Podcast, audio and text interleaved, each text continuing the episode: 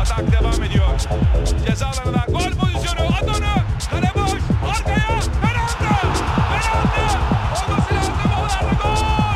Gol. Hem penaltı hem gol. Hem penaltı hem gol. Merhaba arkadaşlar. Tehlikeli yerden korner kullanıyoruzun ikinci bölümüne hoş geldiniz. Ben Mert Talay, mikrofonun diğer ucunda arkadaşım Hazar Deniz Aksaylı ile yine futbol konuşacağız. Hazar hoş geldin. Nasılsın? Hoş bulduk abi. Sen de hoş geldin. İyi sen nasılsın? Sanki az önce konuşmamışız gibi. Aynen sanki böyle gerçekten 10-15 gündür konuşmuyormuşuz gibi. Abi bekçi mi olsak ya falan diye o aradaki 7 liralık farktan falan hiç bahsetmemişiz gibi. Aynen bak bir de üniversite mezunuyuz. Biz 7 lira daha fazla alıyoruz ha. Bence düşünülebilir. Yılda 84 lira ediyor biliyorsun. Bir yandan podcast bir yandan ek iş olarak bekçilik. Bence mantıklı. Yürümeyecek diye bir şey yok. Kesin abi ben ben de öyle düşünüyorum açıkçası. İkinci bölüme başlamadan önce ilk bölümü dinlemeyenler için yine küçük de olsa biraz bizden bahsedelim. Ee, 19 Nisan 1987 diye böyle doğum tarihinden falan bahsedelim. Ay o kadar geriye gidelim hadi. Bu podcast'te e, ana konumuz futbol.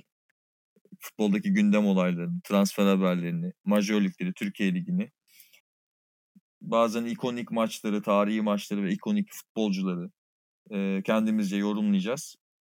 Futbol dışında diğer sporlardan bahsedebiliriz. Arada böyle hiç alakasız. Nereden gelindi bu konuya diyebileceğiniz konulardan konuşabiliriz ama ana konumuz her zaman futbol. O bizim fıtratımızda var.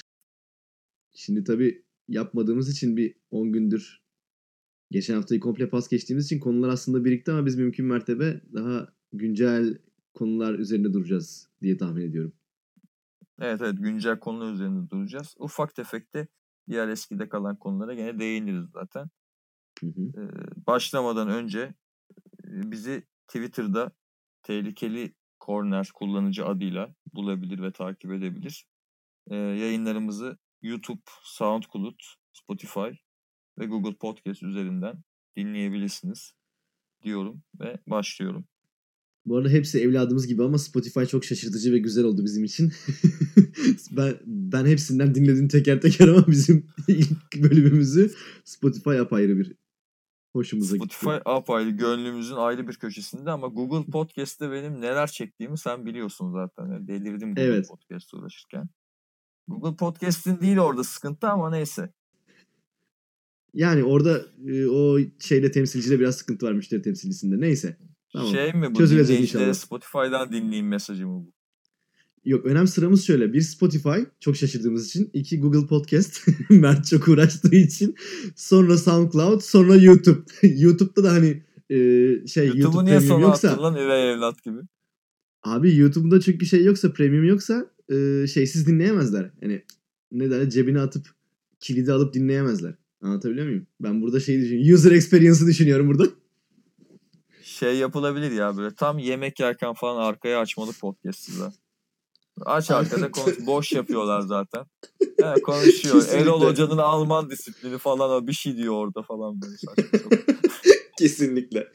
Tamamdır. Haydi konulara geçelim. konulara geçelim. Makarayı kenara bırakıp geçtiğimiz hafta e, daha doğrusu ondan önceki hafta e, çok trajik bir haber aldık. Bildiğin Evet. üzere, e, herkesin bildiği üzere e, Kobe Bryant e, bir helikopter kazası sonucu kızıyla beraber maalesef hayatını kaybetti. Ben Kobe Bryant'ın kariyerini konuşmak istemiyorum açıkçası burada.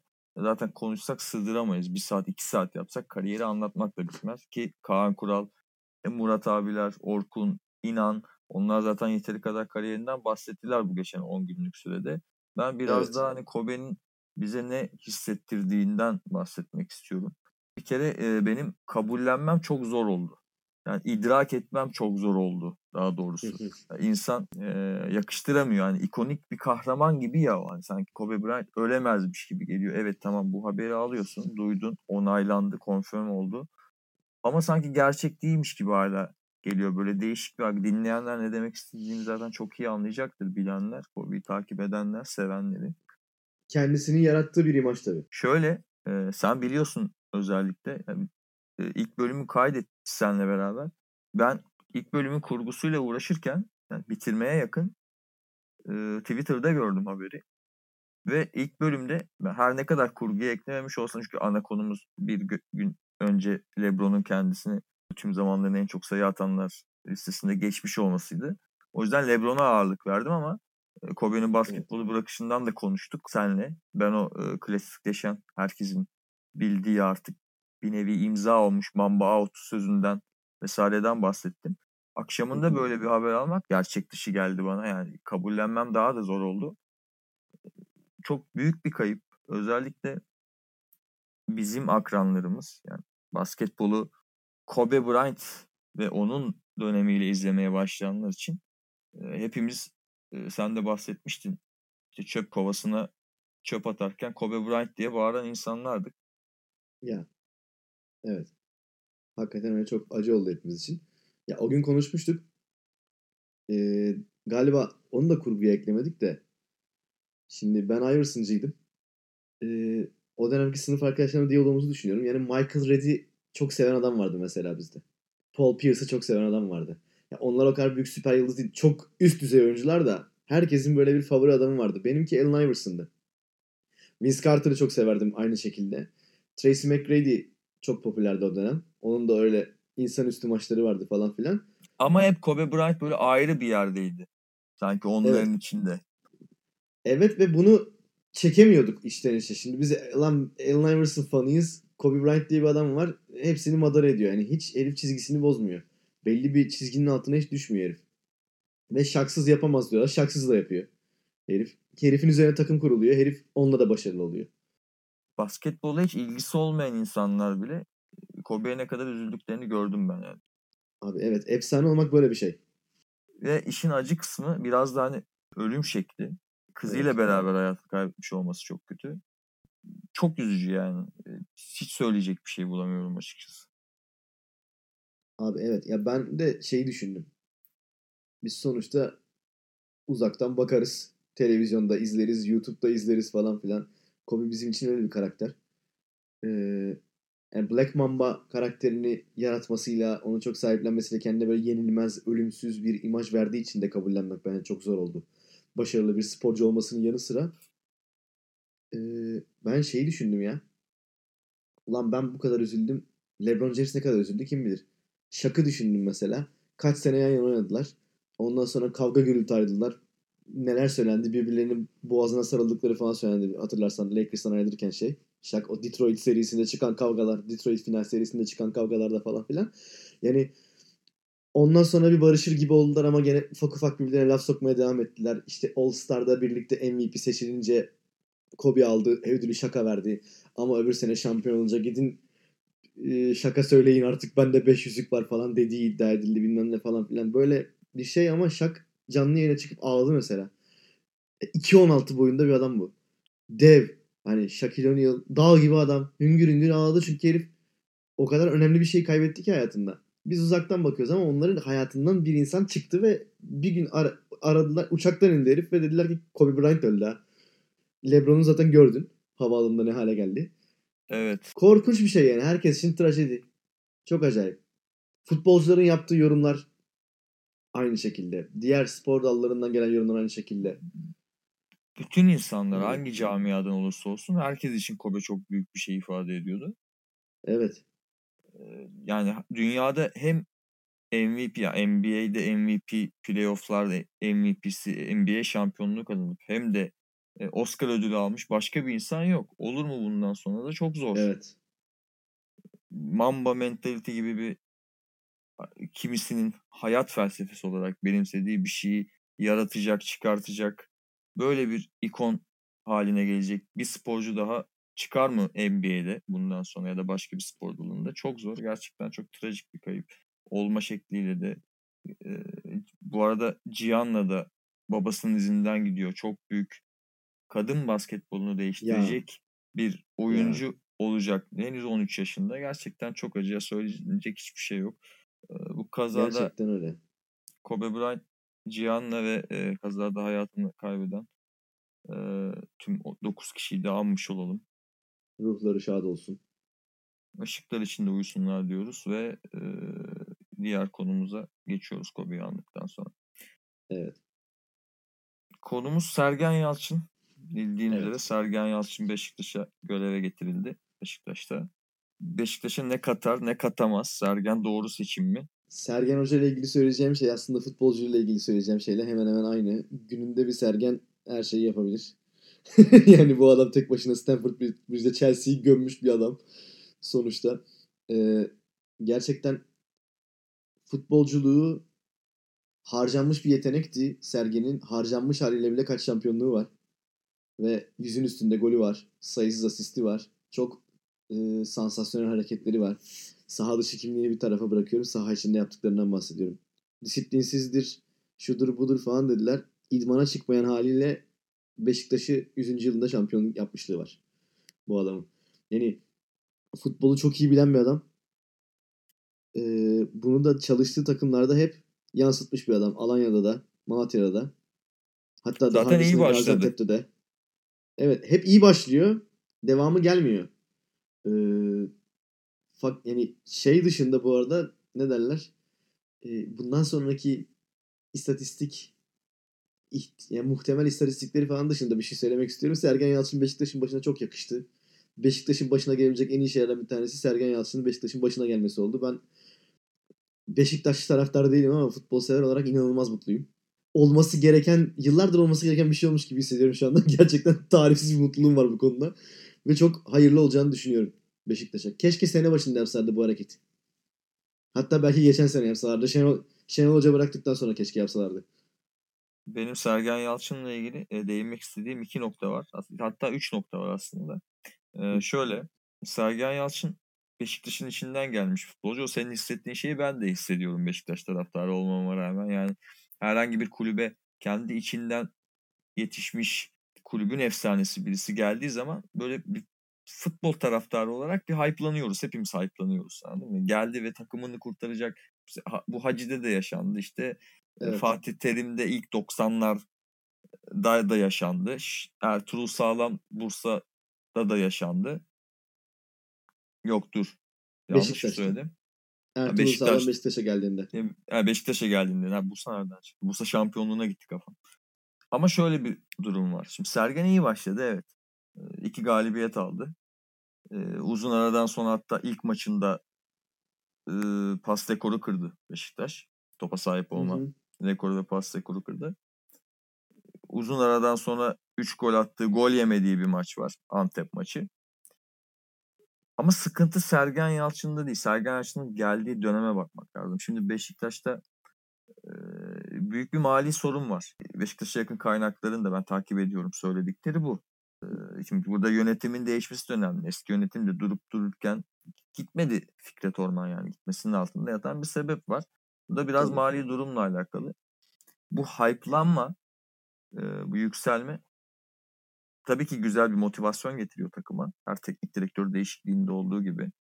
Yani direkt Sergen'in futbol zekasına bu arada çok severim. Ayrı konu. Yani çünkü her futbolu oynatabilen bir teknik adam. Benim bir formasyonum var, benim bir taktiğim var. Takımı buna adapte edeceğim değil, takıma göre kendi bir formasyon ve taktik yaratabilen bir teknik adam. Ama bu işte iyi başlangıcı direkt olarak da Sergen'e %100 de bağlamamak lazım. Bütün teknik direktör değişikliğinde takımda bir motivasyon, bir değişim oluyor. Ama Beşiktaş'ın ilk önce çözmesi gereken şey bu mali sıkıntıdır. Çünkü bu mali sıkıntıyı çözemediği müddetçe Sergen'i de bir noktaya kadar taşıyabilir takımı. İkinci değinmek istediğim şey de şu. Sergen Yalçın için hep e, kısa kalıyor takımlarda. İşte çok uzun e, devam ettirmiyor. Kariyeri çok başarılı değil. Daha doğrusu çok istikrarlı değil e, diye bir takım söylemler var. Şimdi orada da şunu söyleyeceğim ben. Türkiye Ligi'nden bahsediyoruz. Hangi hoca çok uzun yıllar kalıyor ki zaten takımın başında? Yani Aykut Kocaman öyle. örneğini bir kenarda bırakırsak birkaç böyle daha örnek var. Aykut Kocaman da bugün bu arada e, görevine son onu- Aykut evet, Kocaman. ona Ona da- değineceğiz. Ona da geleceğiz. Ee, Aykut Hoca'yı e, bir iki hocamız daha var böyle şu an e, aklıma gelmese de.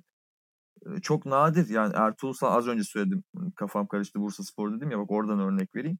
Ertuğrul Sağlam Bursa ile şampiyon oldu. Ertesi sene adam nasıl e- eleştirilerin gündemine oturdu yani. Bütün oklar adama çevrildi. Yani bizde böyle bir şey Ya. var zaten. Maalesef. O yüzden bu e, istikrarlı değil söylemini biraz da takıma bakarak söylemek lazım. Yani Sergen keyfinden ben geldim takıma işte burada hallettim işimi gideyim demiyordur. Öyle olduğunu düşünmüyorum ben şahsen. Biraz burada e, ana sebep takımın kendisi. E, bu da Beşiktaş'ta uzun yıl da kalabilir. 2 sene 3 sene de kalabilir. Yine bir takım işler yolunda gitmeyebilir. Gene bir çıkış yolu gözükmez. Gene ayrılabilir. E, bunu Sergen'in teknik adam başarılı başarısızlığına bağlamamak lazım. Bence de. Kesinlikle öyle. Ben şunu şuna inanıyorum. Ee, biz milletçe biraz sabırsızızdır. Maalesef. Niye öyleyiz bilmiyorum. Çözümü ne onu da bilmiyorum açıkçası. Yani bilsem ne yapabilirim onu hiç bilmiyorum. Ama e, böyle bir sabırsızlığımız var. Herkesten her an mucize bekliyoruz. Şimdi daha önce bu konuştuğumuz şekilde giden hocalar, gönderilen hocalar falan filan çok olmuştur. Sergen Yalçın'ın da başına bunun gelmesinden ben korkuyorum futbol sever olarak. Başka kulüplerde başarılı oldu. Onun referansıyla geldi. Ait olduğu camianın teknik direktör oldu. Çok da iyi oldu. Ee, uzun yıllar kredi verilmesi lazım bu adama ki bu adam bir sistem oturtsun kendine. Futbol hocalığını şey zannediyoruz. Birçok teknik direktör de öyle zannediyor aslında yani. Ben elimde oyuncular var. Yeterli görmediğim mevkiler için bir transfer listesi vereyim. Ya da gözlemciler gitsin seyretsin. Benim istediğimi alsınlar. Almazlarsa kavga çıkarayım. Sahaya işte 11 kişiyi süreyim. Sen şöyle koş sen burada dur diyeyim. Öyle bitsin. Aa, öyle bitmiyor. Yani O iş öyle değil. o iş öyle değil. O işin tek yani en büyük istisnası bence Fatih Terim. Türkiye'de. Altyapıdan çok oyuncu çıkarmıştı ve yetiştirmişliği olduğu için. Biraz da Şenol Güneş galiba. Gene o da yani özellikle Trabzonspor'un başında olduğu dönemlerde altyapıdan çok keşfi var. Yanlış bilmiyorsam. Zaten ikisi birbirini çok besleyen hocalardır aslında. Ona başka zaman değinirim de. Böyle bir düşüncem var. Sergen Yalçın'ın da kafasında belki böyle bir şey var. Yeni Malatya'da fırsat bulmuş, bulamamış olabilir. Alanya'da, Gaziantep'te bunun fırsatını bulamamış olabilir. Çok doğal. Çok mali anlamda güçlü kulüpler değil. Ama Beşiktaş Türkiye'nin maddi anlamda en büyük kulüplerinden biri. Ve taraftar desteği anlamında da öyle. Geçmiş anlamında da öyle. Şimdi böyle bir fırsat verilirse yönetimlerden bağımsız denirse ki hoca al sen 10 sene takımın başındasın. İstediğini al istediğini sat. Bir de altyapı sistemine bir bak. Şuna bak buna bak denirse o zaman belki hep böyle şeylerin hayalini kuruyoruz işte. Manchester United tarzı başarı hikayelerinin Ama peşinden Türkiye'de koşuyoruz. zor. Uzaktan bakıyoruz. Ama Ya o adama da sabredildi. Bak o adama da sabredildi. Ferguson'a. O adama da Yıllarca sabredilince benim aklıma Ferguson değil direkt Arsene Wenger geliyor bu arada. Çünkü sabr, Mesela sabır bak- gerçekten sabredildi yani Arsene Wenger'e baya. Ama ona da nasıl sabredildi? Ya bu adam bizi başarılı başarılı olduk mu biz bu adam sayesinde? Olduk ya tamam abicim adamın da kredisi var artık ya şey yapmayın yani. Biz bu adamla tek namalup Premier Lig şampiyonu olmuşuz. Bize altından kupa vermişler bu adam sayesinde. E birazcık da sabır be kardeşim yani. Bizde Demek bir kural var. Hiçbir başarıya tahammülümüz yok. Birisi Kesinlikle başarılı öyle. olduğu zaman anında gönderilir bizde. Alex Ferguson'ın Manchester United'ın başına geldiğinde 7 sene mi 8 sene bile şampiyonluğu yok. Öyle bir durum var yani. Şimdi bak Manchester United yönetimi de o işte tabii Amerikalılara satıldı mı satılmadı mı tam bilmiyorum da herhalde bir yönetimsel değişiklikler orada oldu orada. Orada yeni bir yönetim geldiyse de zaten o sırada Alex Ferguson tanrı katında olduğu için orada artık pek bulaşabilen olmadı ona. Kendi isteğiyle bıraktı falan filan. Ondan Tabii, tabii. sonrasında Manchester United'da da bir ist- istikrarsızlık var. 2012'den 2013'ten sonrasından bahsediyorum. David Moyes geldi, Van Hal geldi, Mourinho geldi. Şimdi Kimse de çözüm bulamadı bu arada. Solskjaer'e henüz göndermediler. Baktığı zaman onlar da kötü şeyler yapmadı mesela. Moyes biraz alışamadı Everton'dan sonra Manchester United'a ama Avrupa Ligi'ne düştüler. E gidip Avrupa Ligi'ni aldı mesela Mourinho. United'ın tarihinde Avrupa Ligi yoktu belki de. Mourinho ile kazanmış oldular. Belki Bir sabredilse... eksiği kap achievement tamamlamış orada bir tane. Ha yani orada bir tane geri kalmış. O önemsizlerden birini tamamlamış oldu. E Mourinho da boş adam değil ya. Alex Ferguson başka bir seviye olmakla beraber o adama gösterdiğiniz sabrı siz Mourinho'ya gösterseniz belki daha da fazlası olabilir. Şu anda Manchester United la Liverpool yer değiştirmiş vaziyette. Muhtemelen bir 25 senede United şampiyonluğu göremeyeceğiz gibi geliyor bana. 20 sürmese bile bayağı bir bekleyeceğiz ya. bayağı bir bekleyeceğiz yani gerçekten. Şimdi Türkiye'de bu tarz en çok sabredilmiş gibi görünen hoca da Fatih Terim'dir. Fakat Fatih Terim'e de sabredilmedi aslında. Yani Ünal Aysal döneminde Fatih Terim gönderildi. UEFA şampiyonluğundan sonra Fatih Terim yönetimle ters düştü, ayrıldı. daha önce gene Fatih Terim başarısızlık sebebiyle istifa etmişliği var ikinci gelişinde Galatasaray'ın başına. Halbuki bu adam UEFA kupası kazanmış. Süper kupa kazanan kadronun temelini hazırlamış. 4 sene üstte şampiyon yapmış takımı. Kimleri kimleri kazandırmış o sırada. Futbola ve Galatasaray'a. Bu adamın hiçbir kredisi yoktu da bu adam gitti mesela. O dediğin gibi bir sabredilme değil. Sabredilmeden ziyade kötü gidişe dur biz yanlış mı yaptık bir tekrar geri alalım. Bir tekrar geri davet edelim. Takımı tekrar toparlasın. Ondan sonra yine hemen yaşananlar unutulmuş gibi bir iki hususta tekrar e, yollar ayrılıyor. Bir istikrarsızlık var yani o konuda. Bak Şenol Güneş bence ilk geldiği zamandan şu ana kadar Trabzonspor'un başından hiç ayrılmasaydı Trabzonspor çok farklı bir yerdeydi şu anda. Öyle düşünüyorum ben. Geldi tabii arada. 3 kere 4 kere daha takımın başına geldi. Her geldiğinde de çok başarılı işler yaptı. Türkiye Kupası kazandı. ikinci oldu. Son hafta kazanamadı. Şu oldu bu oldu. Tartışmalı sezonlar da var biliyorsun. Şimdi e, belki de 96'dan beri takımın başında Şenol Güneş olsaydı Trabzonspor'un şu anda çok daha fazla şampiyonluğu vardı. Çok daha Avrupa'da da belki çok daha farklı bir yerdeydi. Belki de Trabzonspor'un yetiştirip de İstanbul'a sattığı oyuncuların bir kısmı hala Trabzon'daydı. Falan filan bir sürü ihtimal var. E tabii e, şöyle ya şöyle olsaydı ya böyle olsaydı üzerine tarih gelişmiyor da yani olabilirdi gibi geliyor bana. Ertuğrul Sağlam'ın Bursa'dan ayrılması da aynı şekilde. Şampiyon yaptı. Ertesi senenin ortalarında falan ayrıldı diye hatırlıyorum. Bir, bir sonraki sene de olabilir. Abi bu adam seni 5. şampiyon yapmış. Yani nasıl zıt düştünüz? Nasıl ne oldu da siz bu adamı gönderdiniz? Veya kendisi ayrılsa da nasıl ters düşürdü de gitti yani?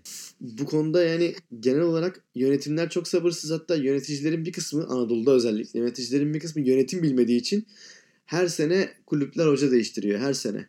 En büyük bundan muzdarip olan da Yılmaz Vural'dır. Kulakları çınlasın.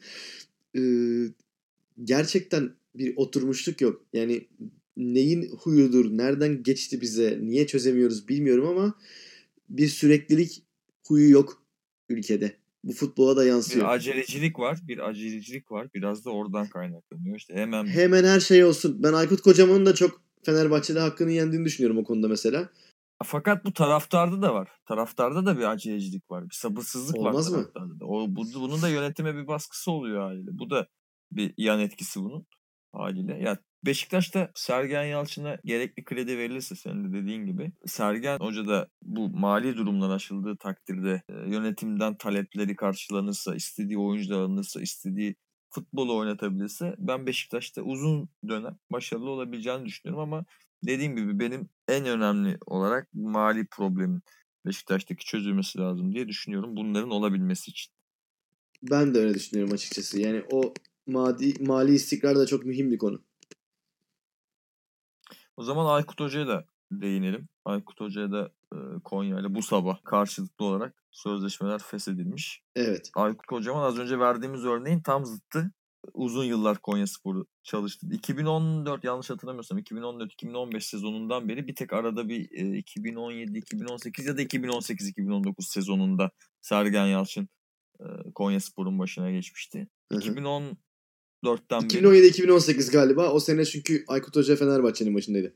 Konya'nın 3. bitirdiği 2017-2016-2017 sezon olması lazım. O zaman da yine e, Aykut Kocaman Konya'nın başında. Çok uzun e, dönem Konya'ya çalıştığını çok büyük de başarı yani çok büyükten kastımız Anadolu takımına göre yani ligde 3. yapmayı başardı mesela çalıştığı dönem boyunca Konya Spor'un. Evet. 2005-2006'da da Konya'nın başındaydı. Hatta o zaman da Evet. fena işler yapmamıştı. Evet e, zaten yönetimde başarıların için teşekkür ederiz. Konya'yı e, çok iyi yerlere getirdi. Zaten aksini diyemezler ayrı konu ama samimi olduklarını düşünüyorum bu konuda. Niye sözleşme feshedildi karşılıklı, niye böyle bir yola gidildi onu bilmiyorum. Şu an 14. sırada Konya Spor. Çok, çok düşme hattında da değil açıkçası. Kötü de gitmiyordu son formu e, bir anda kötüye gidiyor gibi görmüyorum ben açıkçası. Böyle bir karar alınmış. Aykut Kocaman bundan sonra ne yapacak? Fenerbahçe'nin başına gelir mi? Ne diyorsun? Ne olur? Şu an için gelmez gibi geliyor bana. Şu an herhalde Fenerbahçe Ersun Hoca ile devam edecek gibi görünüyor ama bence Fenerbahçe'de her zaman Aykut Kocaman için bir açık kapı vardır ya. Öyle düşünüyorum. Her zaman bir ihtimal dahilindedir. Kendisinin çok eleştirildiğini düşünüyorum. Gereksiz eleştirildiğini düşünüyorum. Ya o adamın da oyun tarzı o abicim işte yani. Ve bu şekilde de bu adam bakıyorsun. Üç büyükler demek Ben üç büyük kavramına çok inanmasam da daha önce dile getirdim ama yani üç büyükler diye geçti veya dört büyükler diye geçti. Ben üç büyükler tarafına çok inanmıyorum bu kısmın. Ee, ama üç büyük diye bir şeyden bahsediliyorsa bunlar zaten doğal olarak e, ligin ilk üç sırasına taliptir. Önce şampiyonluk olmuyorsa ikincilik, üçüncülük. Buna taliptir. Aykut Kocaman tartışmalı sezonu bir kenara bırakırsak Fenerbahçe'nin başında hep ikinci oldu. Ve bu esnada da karşısında hep Fatih Terimli bir Galatasaray vardı. Bir yandan çok zorlayan Başakşehir vardı. Beşiktaş formdaydı, Trabzonspor formdaydı. Aykut Kocaman şeye denk gelmedi hiç. Bütün rakiplerinin düşüşe geçtiği sezonlara denk gelmedi hiç. Bu adamın elindeki kadro güzel kadroydu. Bir de tabii Aykut Kocaman'ı yani orada bir parantez açayım. Aykut Kocaman'a yapılan en büyük eleştirilerden bir tanesi de Alex konusuydu. Aslında Fenerbahçe'de. Ee, o konuda galiba taraftar haklı. Yani Alex kadar mühim bir ikonla artık kişisel problem midir, sportif anlaşmazlık mıdır kendilerinin bileceği iş. Ama herhalde Alex'in gitmesi öyle olmamalıydı diye düşünüyorum. Fenerbahçeli olsam çok üzülürdüm. Galatasaraylı olmama rağmen çok üzüldüm. Alex'in gitmesine ve o şekilde gitmesine. Ee, o konuda birazcık bir taraftara hak veriyorum. Ama vay efendim takımı geriye yaslıyormuş. Vay efendim çok e, hücum oynatmıyormuş. Ya tamam Çok hücum futbolu oynatmak güzel bir şey. Hücum futbolu izlemek de taraftar açısından güzel bir şey ama yani onu oynatman gerektiği zaman da onu oynatırsın ya da senin e, taktik anlayışın buysa teknik direktör var teknik direktör var ya O- kimisi Sergen Yalçın mesela az önce bahsetti takıma göre bir taktik oluşturabiliyor daha esnek mesela Aykut Kocaman Hı hı. daha takımı kendi taktiğine uyarlamaya çalışan bir hoca bu da bir tarz meselesi beğenmiyorsan sen bu tarzı en başında anlaşmayacaksın zaten böyle bir teknik Kesinlikle hocayla öyle. öyle bir şey var. Gene şey faktörü devreye giriyor bence. Aykut Kocaman'ın Fenerbahçe'nin başındayken özellikle takımlarını atak oynatma takımını atak oynatmaması konusu bence gene e, bir şekilde sabırsızlığa ve istikrarsızlığa bağlanıyor diye düşünüyorum. Bu adam iki tane kötü sonuç alsa e, Kocaman istifa diye bağıracak binlerce taraftar var. Ya da yönetim Doğru. baskı uygulayabilir. Şimdi bu adamın çalıştırdığı takım Fenerbahçe. Fenerbahçe e, özellikle 2000'lerin başında çok sansasyonel skorlar almış. Çok atak oynamış. Çok goller atmış. E, şampiyonluk kaybederse de böyle son dakikada kaybetmiş falan bir takımdı. Bizim kuşak Fenerbahçe'nin o zamanlarını çok iyi hatırladığı için şu anki Fenerbahçe onlara şey geliyor. Böyle anlıyorum yani. Hatta Ersun Yanal'ın Fenerbahçe'sini çok 2014 dönemindeki Fenerbahçe'yi e, çok sahiplenmelerinin sebebi de bu. O özledikleri Fenerbahçe gibi bir şey seyrettiler çünkü. Çok atak, çok gol atan, çok yese de daha fazlasını atan bir Fenerbahçe izlediler. Birazcık tarz meselesi olmasının yanı sıra birazcık da sorumluluk meselesi bu. Bir açık oynasa, çok gol yese bu sefer aman yani ortalık yangın yeri olacak. Şimdi ben o yüzden Aykut Kocaman'ı çok iyi anlayabiliyorum. Ben bir kere bir röportajını mı okumuştum, hakkında bir haber mi okumuştum hatırlamıyorum da Aykut Kocaman İstanbulspor'un başındayken devre arasında 3-0 mağlup giriyor soyunma odasına. Yardımcı antrenörleri çağırıyor. Yanına diyor ki bir tane savunmacı çıkaralım bir tane hücumcu alalım oyuna. O zamanki kadroyu bilmiyorum. Hocalar diyor ki aman hocam iki tane daha yeriz Allah korusun. Aykut Kocaman diyor ki ya ha 3-0 ha 5-0 ne fark eder? Böyle olursa atma şansımız da var. O adam nasıl Fenerbahçe'de 1-0 yaptıktan sonra öne geçtikten sonra hücumcu çıkarıp orta saha alıp oyunu kitlemeye çalışan bir adam haline dönüştüğünün sorusu bence bir tribündedir, iki yönetimdedir. Yani o baskı çok mühim bir baskı. Şimdi 2002'deki 6-0'lık maçtan sonra Fenerbahçe Galatasaray maçından sonra bir de 2005'te galiba yok 2006'da pardon sondan bir önceki hafta yani o meşhur Fenerbahçe'nin Denizli maçından bir hafta önce gene bir Fenerbahçe Galatasaray maçı vardı. 4-0 ki 6-0'lık maçta daha bela bir maç benim gözümde. Çünkü Federer'in iki topu direkten dönüyor o maçta. 2-3 tane %100 kaçırmışlığı var. Yani 10 olacak maçtı o gerçekten. 6-0'dan daha fena. Yani izlerken böyle şekerim mekerim düşüyor yani. Özetini izlerken öyle bir maç. Şimdi o maçlardan sonra bir de arada 5-1'lik kupa finali var. Galatasaray Fenerbahçe maçları bir daha o kadar bol gollü ve bol farklı geçmedi. Çok böyle çarpıcı hatırladığım skor 3-1 var. Bizim yendiğimiz. Ee, 2011-2012 sezonu. Mero'nun edep yeriyle Bizim yendiğimiz attı. diyorsun da ben biliyorum. Siz kimsiniz kardeşim? Galatasaray. Galatasaray'ın yendiği. Ben, ben biliyorum da. Ee, Kadıköy'de bir 4-1'lik maçımız var. Lincoln'un attığı golle Galatasaray 1-0 öne geçmişti de sonra 4-1 bu meşhur yengeç danslı maç. Şimdi onun dışında çok böyle ezici e, bir tarafın öbür tarafa ezici üstünlük kurduğu, çok büyük fark attığı, çok fazla gol attığı bir maç yok. Bunun temel sebebi bence 6-0'lık maç. Sonra da 4-0'lık maç, sonra da 5-1'lik maç. Çünkü bir taraf öbür tarafı yendiği zaman aman Allah'ım yıllarca konuşuluyor yani. Halbuki sadece 3 puan kazanılan. Ya da ucunda bir tane kupa oluyor yani. Kulüpler batmıyor, çıkmıyor. Ajax PSV'yi mi yenmişti 10-0? Feyenoord'u mu yenmişti? Ne oldu? Yani şimdi ben bak hangi takımın hangi takımı yendiğini unuttum. Düşün artık yani öyle bir şey. Şimdi herhangi bir durumda ben net söyleyeyim. Şu anda Galatasaray'ın başında zaten Fatih Hoca var. Ee, Fenerbahçe'nin başında Aykut Hoca var. Fenerbahçe gelse Türk Telekom Arena'ya Galatasaray 5-0 kazansa Aykut Kocaman sokağa çıkamaz. Bir hafta 10 gün. İstifası istenir. Ne küfürler edilir. Aynısı şeyde olsun. Kadıköy'de olsun. Gene bir 5-6 yesek. Ee, Fatih Terim'e neler neler söyler Galatasaray taraftarı. Bugün sosyal medyada Fatih Terim'i ezdirmeyen insanlar bile. Neler neler söyler. O baskı, o istikrarsızlık, e, güvensizlik, sabırsızlık bir araya gelince adamcağız da futbolu çok iyi bilen bir adam. Futbolun içinden gelmiş.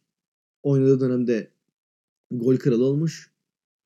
Çok iyi bir oyuncu. Bu adam futbol bilgisini e, Türk toplumunun tanımasıyla birleştirince bence ortaya böyle bir oyun stili çıkıyor diye düşünüyorum ben.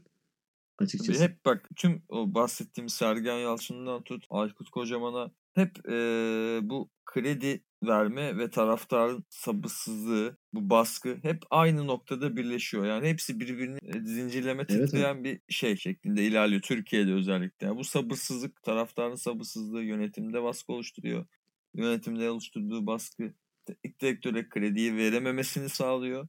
Türk futbolunun gittiği yeri gösteriyor şu an. Bu podcast'i şu an Türk futbolunun gittiği yeri gösteriyoruz arkadaşlar. Aslında yanlış da anlaşılmasın. Kulüpler, yönetimler bizim bunlarla bir derdimiz yok. Türkiye'de her alanda bir istikrarsızlık var. Futbola bu şekilde sirayet ediyor aslında. Yani şimdi şu, şöyle düşünüyorum ben. E, Biraz da sektörden konuşalım. Genel olarak var. Bu aslında ülkenin gidişatını belirleyen bir şey. Şimdi 2000'de Galatasaray UEFA Doğru doğru. 2000'de Galatasaray UEFA Kupası'nı aldı, Süper Kupayı aldı. 2001'de Türk basketbol milli takımı final oynadı şeyde, Avrupa Eurobasket'te. 2002'de Dünya Kupası'nda üçüncülüğümüz var. Çok ayrı bir şey söylüyor gibi görünüyor ama 2002 ya da 2003 tarihini hatırlamıyorum. Eurovision'da birinciliğimiz var. Şimdi bunların arka arkaya denk gelmesi e, bunlar arka arkaya denk gelmedi. O zaman gidişat o yöndeydi. O yıllarda bir şeyler başaralım, bir şeyler yapalım, Avrupa'ya açılalım, ses duyuralım. O standartlarda bir şeyler yapalımdı. Bunun sonucunda bunlar doğdu. O standardı koruyabildiğimiz yıllar içerisinde basketbol biraz yani o da Amerika'ya çok oyuncu göndermekle, Avrupa'ya çok oyuncu göndermekle alakalı bir şey. Bir de kadın voleybolu gibi geliyor bana. Ee, zaten Eurovision'dan çekildik. Hani sporun bir parçası olarak görmüyorum ama yani o başarı tutkusunun. Bir uluslararası arena olarak baktığın zaman. Uluslararası arena olarak evet. Hep komşusuna oy veriyor herkes, komşusuna oy veriyor herkes dedik. O sene nedense hiç öyle bir şey olmadı. hiç öyle bir şey demedik o sene mesela falan böyle. İşte öyle bir eee, vizyondu yani ülkenin vizyonu o şekildeydi ve o şekilde döndü. O dönemden sonra parça parça gene olmuşluğu var. Devamı gelmedi. Fenerbahçe'nin çeyrek finali var. 2007-2008'de. Beşiktaş'ın çeyrek finali var. Galiba 2003-2004'te UEFA Kupası'nda. Onun dışında Gençler Birliği Denizli Spor onlar çeyrek final gördüler yanlış hatırlamıyorsam UEFA Kupası'nda. Gene şeyle. Başlarında Ersun Yanal var ikisinin de bu esnada. Fenerbahçe'nin yarı finali var UEFA'da. Böyle şeyler hep oldu böyle ufak ufak ama Manga'nın ikinciliği var Eurovision. Manga'nın ikinciliği var gene aynı şekilde. Onu da unutmayalım. Kesinlikle. Böyle bir şeyler var. Bak, sinema alanında da var mesela öyle. Oscar'a sürekli aday adayı filmlerimiz gitti. Çok iyi filmlerimiz gitti. En son giden film e, vizyona girmeden gitti mesela. Hani öyle bir takım şeyler oluyor yani. Ülkenin gidişatı futbola da yansıyor aslında. Yani her sektöre yansıyor, futbola da yansıyor. Ha, daha önce çok mu sabırlıydık? Değildik. Ama e, kaybeden hocanın hemen istifasını istemiyorduk. Doğru. Bir en azından biraz daha tahammülümüz vardı Azar. Bir tık daha tahammüllüydük her şeylere, e, yaşananlara diyelim. Aynen öyle. O zaman Aykut Hoca'ya da bundan sonraki e, kulübünde bir sonraki durağı neresi olacak bilmiyoruz tabii ama başarılar dileyelim şimdiden. Kesinlikle. Yine bak hep kavga hep kavga bak bir konumuz daha var hep kavga üzerinden. Şimdi Nihat Özdemir e, ve Galatasaray cephesi. Bu konuyla ilgili şöyle bir şey söylemek istiyorum. Ne dönüyor anlamış değilim. Ben Yani de. Hiç. Kesinlikle. Nihat Özdemir istifa etti dendi etmedim kardeşim dedi çıktı falan. Ondan sonra Galatasaray cephesinden bir açıklama var. Bayağı da büyük var. Hepsini okudum. Harcama limiti arttırımı yapan bir kulübe son başvuru tarihini geçtikten sonra yapmasına rağmen izin verildi diye ki burada bahsi geçen kulüp e, çok büyük ihtimalle Fenerbahçe isim verilmeden yapılıyor sürekli. Ben Fenerbahçe'yi destekliyor olabilir miyim diye Nihat Özdemir'in bir açıklaması var. Öbür taraftan Fenerbahçe yönetimi e, Nihat Özdemir'i suçluyor. Bizim önümüz kesiliyor diye. Yani Da- Dallas gibi ya. Brezilya dizisi gibi bir olay var yani. Özellikle üç büyükler ve Nihat Özdemir ekseni dönen. Dizisini çek. Netflix'te 3 sezon garanti onayı var. Şu öyle bir olay Aynen. var. peşin peşin onaylanır. Yakın zamanda da e, açıklama yapmış zaten Nihat Özdemir olayla ilgili. Upuzun bir açıklaması var, bir basın toplantısı var. Hep e, okudum tamamını. Bir türlü işin içinden çıkamadım. Kim kime giydiriyor, kim kime saydırıyor belli değil. Sen bir şey söylemek istiyor musun bu konuyla ilgili? Valla her şeyden önce benim söylemek istediğim şöyle bir şey var. Nihat Özdemir'in federasyon başkanlığı ile ilgili. Şahsıyla ilgili değil. Ee, ama Allah kapanıyor podcast şu an. öyle bir Yok, başladık yok. yani. Şahsıyla Yok, ilgili hakikaten. değil öyle oldu. şahaka şahsıyla ilgili değil. Ee, vaziyetle ilgili. Nihat Özdemir Fenerbahçe'nin eski as, as başkanı. Ee, ondan önceki federasyon başkanı Yıldırım Demirören Beşiktaş'ın eski başkanı. Mesela. Ee, Mehmet Ali Aydınlar Fenerbahçe'de görev almış bir insandı. Voleybol şubesinde özellikle. Ee, şu anda bilgilerim beni yanıltmasın diye Haluk Ulusoy'a bakıyorum. Haluk Ulusoy Galatasaray'da görev aldı mı diye. Galatasaray'da görev almamış. Ama gördüğüm kadarıyla Mersin İdman Yurdu'nun başkanlığını yapmış bir süre. Karşıyaka'da as başkanlık yapmış. Denizli Spor'da as başkanlık yapmış. Şaşırtıcı ben bilmiyordum bunları açıkçası. Ee, yani bir dönem Abdullah Yılı galiba federasyon başkanlığı yaptı. Evet aynı şekilde çok kısa bir süre yapmış ama bu hatta geçici bir görev yapmış bile olabilir. Çok emin değilim. Onun dışında Levent Bıçakçı'ya bakıyorum. Levent Bıçakçı'nın sanırım herhangi bir kulüple direkt bir ilişkisi yok.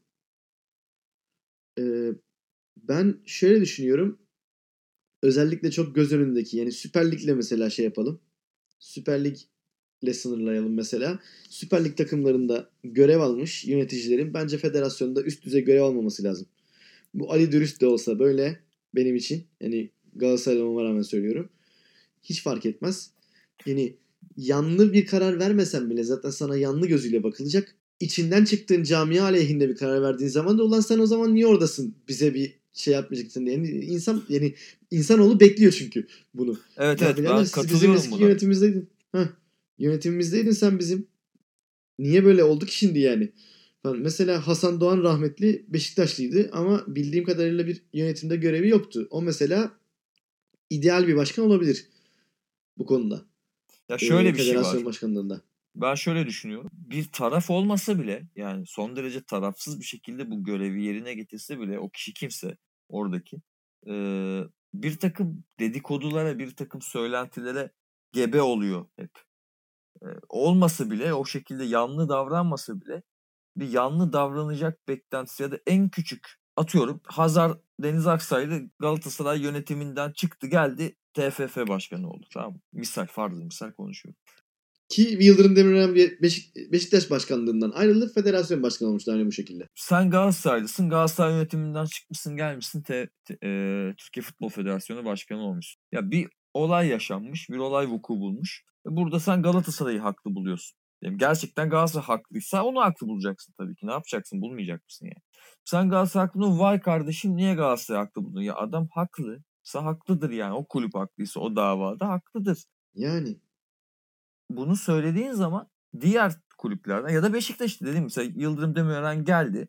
Bir e, vuku yaşandı. Orada haklı olan Beşiktaş mesela. Yıldırım Demirören bu açıklamayı yaptı. Vay efendim eski ya şimdi Beşiktaş haklıysa orada haklıdır. Bunu değiştiremezsin. Beşiktaş'ta olduğu için değil ha- gerçekten haklı olduğu için eğer böyleyse tabii onu tekrar altını çiziyorum. E, gerçekten haklı olduğu için e, orada onun yanında durmuştur e, Türkiye Futbol Federasyonu.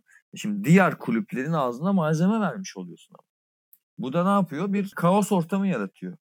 Kaos ortamı istediğimiz bir şey mi? O da değil. Geliştirilmesi gereken, başarıya giden yolda odaklanması gereken bir ton yer varken sen bir ton kaosla uğraşmak zorunda kalıyorsun. Ya kesinlikle. Ya şimdi anlamadığı bir şey var yöneticilerin. Together we stand, divided we fall. ben buna inanıyorum abi. Bunu yıllarca İzmir futbolunda canlı canlı gördük. Hep böyle birbirini yedi İzmir futbolu. Göztepe ile Karşıyaka bilhassa. Göztepe düştü, Karşıyakalılar e, sela okuttu, cenaze namazı kıldırdı, lokma döktürdü falan. Sonra aynısı Karşıyaka'nın başına geldi. Göztepe'liler yaptılar benzer şeyler. Her maçta kavgalar, gürültüler, satırlar çekildi, bıçaklar çekildi, sopalar, mapalar. En son oynadıklarında Karşıyaka ile Göztepe bir Karşıyakalı taraftar bir Göztepe'li taraftarın kafasına e, satırla vurdu. Kendisi hapisteydi en son. Göztepe'li taraftar da felç oldu. Sizin ikinizin de amacı kulüp olarak yükselmek. O sırada ikisi de birinci ligdeydi. İkisinin de hedefi Süper Lig'di. Ki Karşıyaka çok uzun yıllar zorladı. Playoff'lar, playoff'lar. Hep böyle son dakika golleri bilmem neler falan. Ee, Göztepe'de de yönetim değişiklikleri, yeniden yapılandırmalar sayesinde falan Göztepe Süper Lig'e geldi. İyi ki de geldi. Şimdi sevmemekle beraber Göztepe'yi kötü olsun da istemiyorum yani bir yandan içten içe. Herhangi bir taraftarının tırnağına zarar gelsin istemiyorum yani insanlığa sığmaz. Bu birbirini yemek, bu kaoslar, kavgalar, gürültüler bunların arasındaki rekabetin hep bıçakla, satırla anılması aslında geriye götürüyor. Bir kere makul böyle maçını izlemeye gelen taraftarı tribünden uzaklaştırıyorsun. Yani benim az önce bahsettiğim şey bu kaos bir noktada taraftara da sıçrıyor. Ha? Yani Türkiye Futbol Federasyonu'ndaki kaos bir noktada kulüplere oradan da taraftara sıçrıyor. Ya futbolda şiddetin de altyapısında sadece bu değil tabii ama etkenlerinden biri bu altında yatan sebeplerden bir tanesi de bu. Yani kulüpler İşte evet. birbiriyle böyle geçin bu şekilde olmasalar taraftarlar da birbiriyle bu şekilde olmayacaklar. Şimdi Avrupa'ya baktığın zaman tamam ezeli bir rekabet. Avrupa'da yok. Var. Avrupa'da da birbirine Var. giren taraftar yok mu? Var. Evet ama bizim kadar mı? Değil. Neden? Çünkü orada bir rekabet var. Rekabet duygusu ile öfke, e, o hınç birbirine çok karışıyor. İnsanlar o rekabet duygusunun yanında şeyi unutuyorlar. Aslında bu bir spor. Burada bir dostluk var aslında. Sanki düşmanmış gibi görmeye başlıyor. Halbuki rekabet başka bir şey. Düşmanlık başka bir şey. Bu aslında tabii insanların ana meşgalesinin futbol olmasıyla alakalı ki bu çok tehlikeli bir şey. Futbol podcast'i yapan insanlar için biraz iddialı bir laf olabilir ama bu Arjantin'in eski teknik direktörü Menotti'nin söylediği iddia edilen söz var ya sadece futboldan anlayan futboldan da anlamaz. Yani o aslında hayatın herhangi bir alanı için geçerli. Yani futbol senin hayatının merkezi Doğru ise katılıyorum. Ha, futbol senin hayatının merkezi olduğu zaman, bütün takip ettiklerin futbolla alakalı olduğu zaman sen bir de taraftarsan ve e, rakip takımın yöneticisini haksız görüyorsan, rakip takımın taraftarları da o yöneticilerini haklı görüyorsa, e siz on, onlar da senin mantalitende adamlarsınız zaten düşman oluyorsunuz ister istemez. En son ne zamandı? 2013 Evet 2012-2013'te e, Galatasaray şampiyonluğu garantiledikten sonra Kadıköy'e gitmişti kaybetmişti ama kutlama yapmıştı sahada. Bir sene önce yaptığı gibi. O maçın çıkışında mesela o hareketi yerli yersiz tartışılır. Eyvallah. Ee, ama o maçın bitiminde bir tane Galatasaraylı taraftar bir tane Fenerbahçeli taraftar öldürmüştü mesela. Vay efendim o ona laf atmış ezikler diye.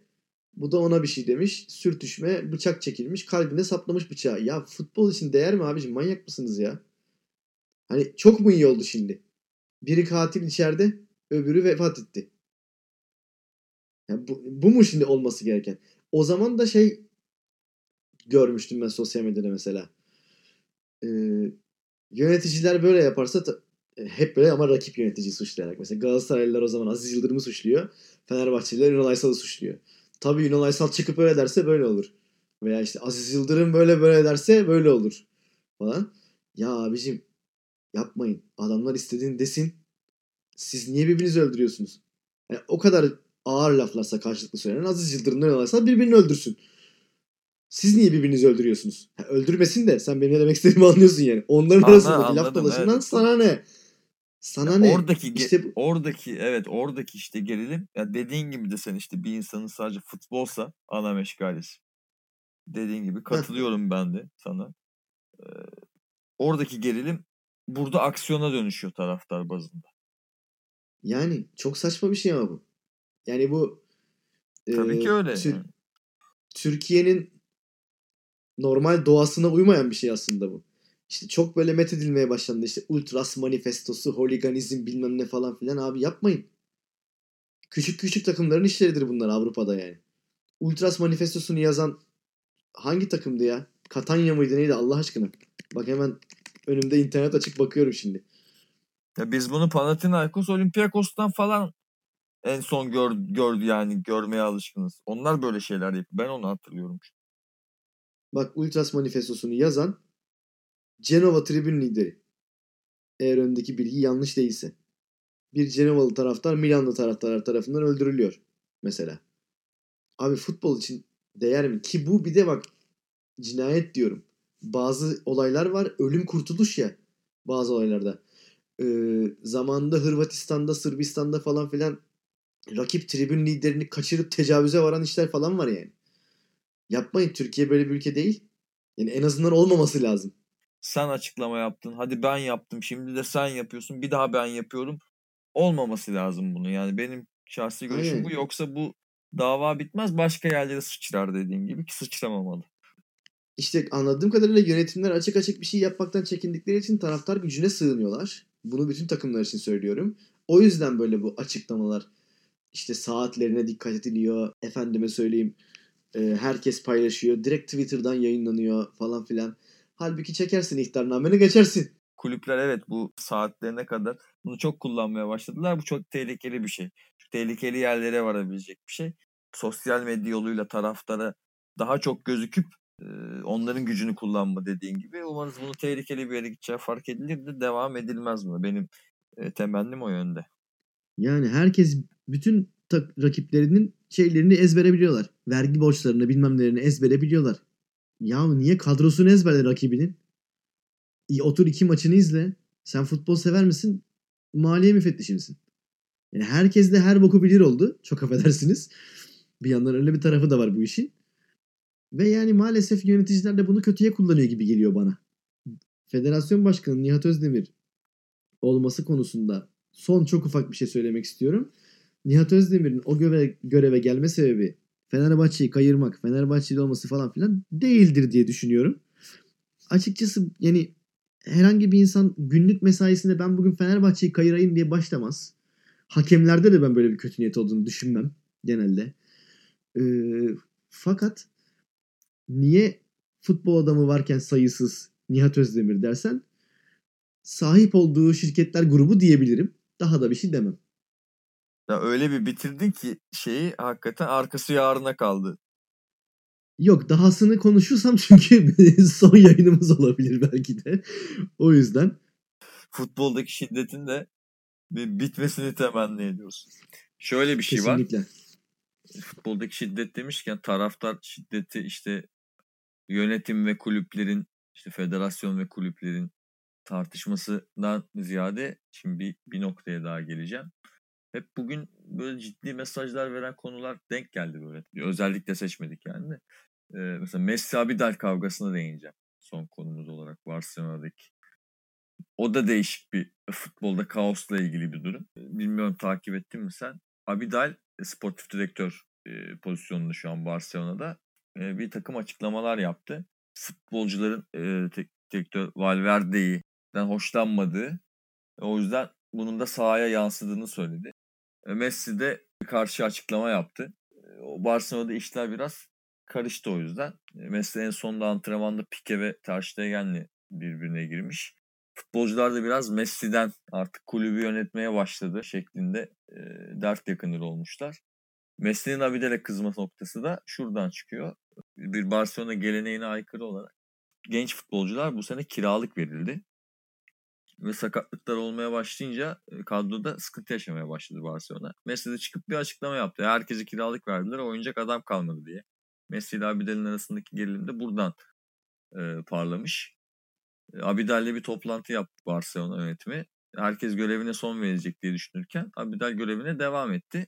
Messi iyice kızmış söylenilene göre bu durumu Abidal'in görevde kalmasına. Takımın içinde ekstra güç oluşturan oyuncuların bu her sporda var. Geleceğim birazdan oraya. Bir baskı oluşturması ve o baskıyla bu sefer takım içinde bir takım gruplanmalar ve yine takım içinde bir takım e, futbolun ya da sporun görmek istemediğimiz yanları doğuyor. Bir de böyle bir güç şeyi var. E, nasıl denir bilemedim. Baskı merkezi diyeyim. Bir baskı merkezi var. Messi kendini şu anda Barcelona'nın sahibi gibi görmekte haklı aslında. Çünkü tamamen onun üzerine kurulmuş bir sistem var. Iniesta ile Xavi de gittikten sonra. Messi şu anda popülarite açısından Barcelona ile kapışır. Messi Barcelona'yı geçti galiba herhalde şu an. Geçti hatta belki tabii yani insanlar Barcelona'yı tutmuyor Messi'yi tutuyor. Yani olası bir Messi transferinde Messi'nin gideceği takım çok acayip forma satacak. yani yeni taraftarlar kazanacak. Manchester City bu karambolden faydalanıp çünkü Messi'nin sözleşmesi bitiyor. Ve yenileme Evet. ihtimali doğmuş. Hemen City bir Barcelona'ya teklif götürme aşamasında falanmış şu anda. Haberlere göre çıkan haberlere göre. Onu gördüm bir de Juventus teklif yapacak diye duydum. Yani açıkçası e, içimdeki holigan Messi'yi tekrar Guardiola yönetimi altında seyretmeyi mi tercih eder yoksa Ronaldo ile yan yana izlemeyi mi tercih eder onu, düşün onu düşünüyorum açıkçası Ronaldo. Messi fazla OP olabilir ya. O çok OP olabilir o takım. Ama o takım kendi içinde zaten kavgaya mahkum ki. Zaten. Orada bir ego birkaç maç çatışması olur. çıksınlar beraber. Birkaç maç çıksınlar beraber. Gerisi zaten ben Juventus'u sevmem. Gerisi çok mühim değil. Benim açımdan. Ondan sonra ne oluyorsa ben de olsun. çok haz etmiyorum Juventus'ta. Ben İtalyan futbolundan çok haz etmiyorum ya genel olarak. İtalya Ligi, Serie A da bana çok öyle keyif veren bir lig olarak gelmiyor. Ya elbet keyifliliktir de yani beni cezbetmiyor açıkçası. Serie A iyi ya. Gene böyle her böyle 3-4 yılda bir yeni bir e, takım palazlanıyor. Büyüklerin başına bela oluyor falan böyle. Arada bir Udinese, arada Torino. İşte Roma bir ara şampiyon oluyor. Lazio tekrar böyle Atalanta. sansasyonel işler falan. Atalanta bir şeyler yapıyor falan böyle. Ha. Atalanta bir iyi kazandırıyordu bir ara. Hem 3.5 üstü 2.5 üstü oradan biliyor. Ha, Sampdoria mesela bir ara böyle bir parladı söndü falan filan. O İtalya bir yandan da Sampdoria işte ne ara parladı lan? Sampdoria'nın parlaması 90'ların başı. Sen hatırlarsın ya Mert. Sen yetişmişsindir diye düşünüyordum ben açıkçası. Şimdi buradan yaşa da taşı attın. Neyse Ya senle ben Klinsmann- programdan sonra ayrı oynayacağım. Klinsmann falan bir ara Sampdoria'da oynadı. Öyle bir dönemi var Sampdoria'nın. Yok yok Öyle- hatırlıyorum şaka bir yana. Ha. Sampdoria'nın da bir ara parladığı dönemi hatırlıyorum. Ama mesela işte Juventus, Milan, Inter sabit. Oğlum ben Bologna'nın parladığı dönemi hatırlıyorum ya. Sen neden bahsediyorsun? Aa tabii. Tabii tabii tabii. Aynen öyle. Şimdi şeye tekrar geri döneceğim.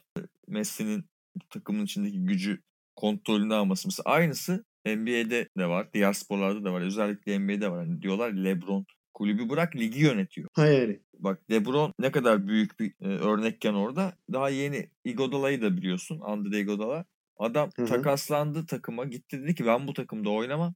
Yönetim dedi ki ya tamam o zaman sen burada oynamayacaksan seni serbest bırakalım. Yok paramı da isterim dedi. Serbest de bırakamadılar. Dediler ki adama sen gelme. Takımı zehirleme genç takım zaten. Sen gelme takıl biz seni ara takas döneminde göndereceğiz. Kitap yazmıştı. PR'ını yaptı kitabının vesaire. Tatil yaptı, ailesiyle geçirdi. Takas döneminde bu sefer çıktı dedi ki istediğim takıma takaslamazsanız orada da oynamam. Hiçbir şey karşılığında adamı en son takaslayıp gönderdiler. Hatta Kyle Lowry, Toronto gardı. Ya efsanesin hiç oynamadın yarım sezon yattın, kitabının reklamını yaptın, ailenle vakit geçirdin. İstediğin takıma takaslandın. Bir de gittiği takım da 2 yıllık daha sözleşme aldı ekstradan. Bir de üstüne 2 yıllık garanti para kaptın helal olsun falan diye tweet attı. Yani bu artık oyuncuların takımların önüne geçmeye başlaması da ayrı bir sıkıntı. Bütün sporlar için geçerli. Şimdi buna ne NBA yönetimi bir ceza verdi. Takım zaten bir şey yapamıyor. Eli kolu bağlı. Şimdi aynı durum Messi'de de var. Şimdi Messi'nin Barcelona'ya geçmesi demek hem Barcelona için hem kulüpler için çok tehlikeli bir durum. Doğru. Bunu bir şekilde yine burada federasyonun da e, devreye girip bunu önüne geçmesi lazım ama nasıl geçirecek Orası da ilk muallak yani. Ben bilmiyorum açıkçası nasıl geçinebileceğini. Ya şimdi Kobe'nin vefatından sonra geçtiğimiz 10 günlük 15 günlük süreçte ben bol bol Kobe Bryant'la ilgili şey izledim ve dinledim.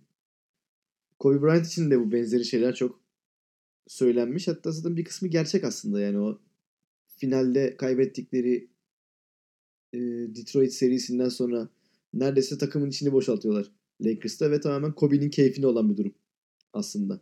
Kobe bu takımın öz evladıdır.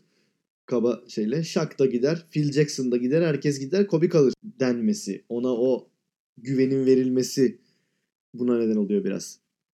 Şimdi bu Messi'de de var. Iguodala için aynı şeyi söyleyemeyeceğim ama LeBron'da olması doğal. Yani LeBron gittiği her takımı kafaya oynatmış. Cleveland Cavaliers diye bir şeyi hayatımıza sokmuş bir adam yani. Ondan önce öyle bir şey yoktu. Açık konuşmak gerekirse. Ondan sonra da yok. Şu an gerçi ayrı konuda. Ha, ondan sonra da yok. Ha yani tabii ki. Şimdi bana şöyle geliyor. Tabii kulüpler çok mühim. Kurumlar. Zaten onları yetiştiren de o yani. Messi durumunda farklı bir örnek var tabii. Yani Messi yetiştiren zaten Barcelona. Tedavi ettiren Barcelona ya. Hani o hastalığı sebebiyle. Evet evet. Şimdi orada öyle farklı bir vefa ilişkisi var aslında. Ben en sonunda bunun ağır basacağını Messi'nin de Barcelona'da kalacağını düşünüyorum. Yani City ve Juventus dedikoduları bir yana. Düşüncem o yönde. Ama Barcelona'nın açıkçası ben Barcelona'yı çok severim küçük yaşlardan beri. Taraftarıyım neredeyse. Barcelona'nın son yıllarda başarılı böyle arka arkaya gelen şampiyonluklar, Şampiyonlar Ligi şampiyonlukları, o Galaxy'de alacak kupa bırakmadığı sezonlar falan filan bunun rehavetiyle Barcelona'nın biraz kendi başına gelebilecek en kötü şeyin geldiğini düşünüyorum. Real Madridleşti biraz Barcelona. Ya biz para var abi istediğimizi alırız'a geldi birazcık nokta. İşte Vidal transferi, Suarez transferi, Neymar transferi. İşte o altyapıya verilen önem biraz azaldı gibi sanki ya. Bak Messi aslında haklı. evet.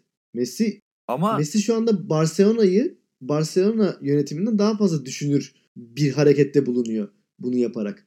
Ve yani Abidal de aslında Barcelona efsanesi olarak bunu bilmiyorum tabii olayın iç yüzünü iki insanın diyaloğu sonuçta bu ama akıl edemiyor mudur ya?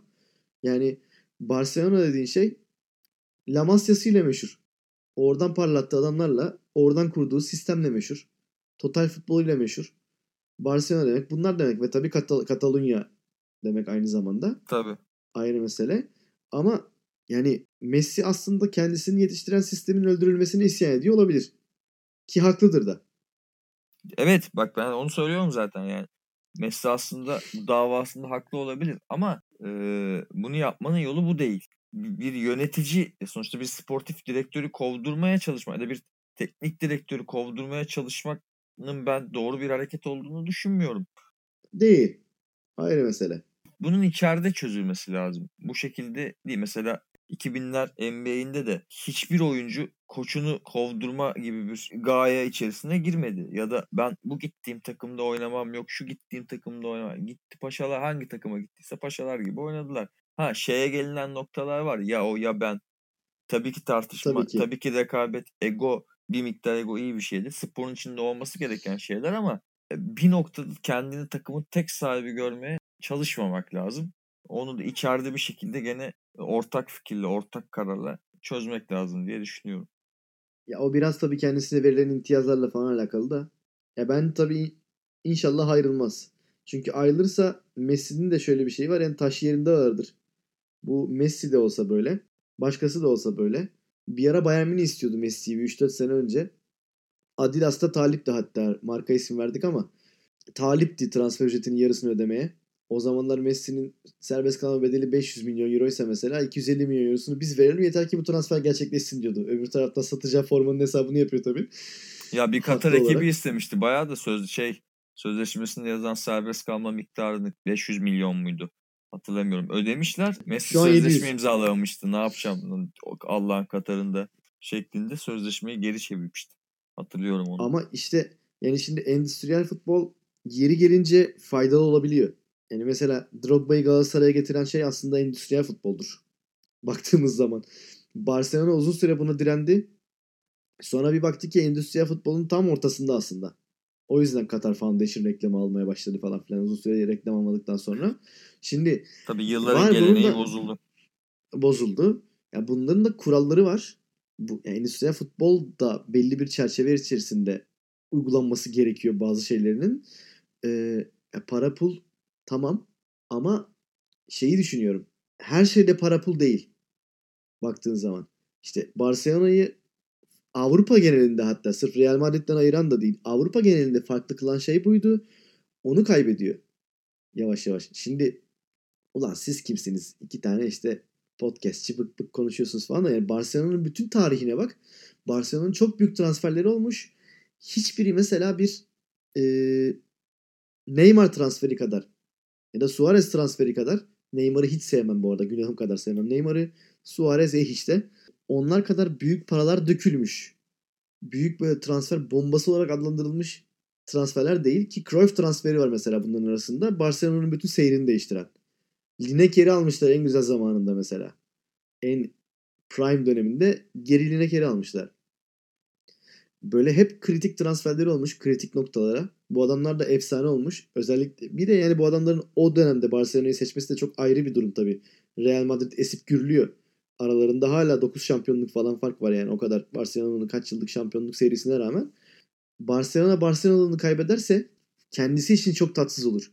Yani sıradan bir şeylerin deyimiyle İngilizlerin deyimiyle money club olur. Barcelona'nın Messi'ye karşı biraz daha sert bir tavır takınca e, yazılmış. Barcelona için de öyle. Messi bile olsa kulüp her zaman oyuncudan önemlidir. Ben ona inanmıyorum ya.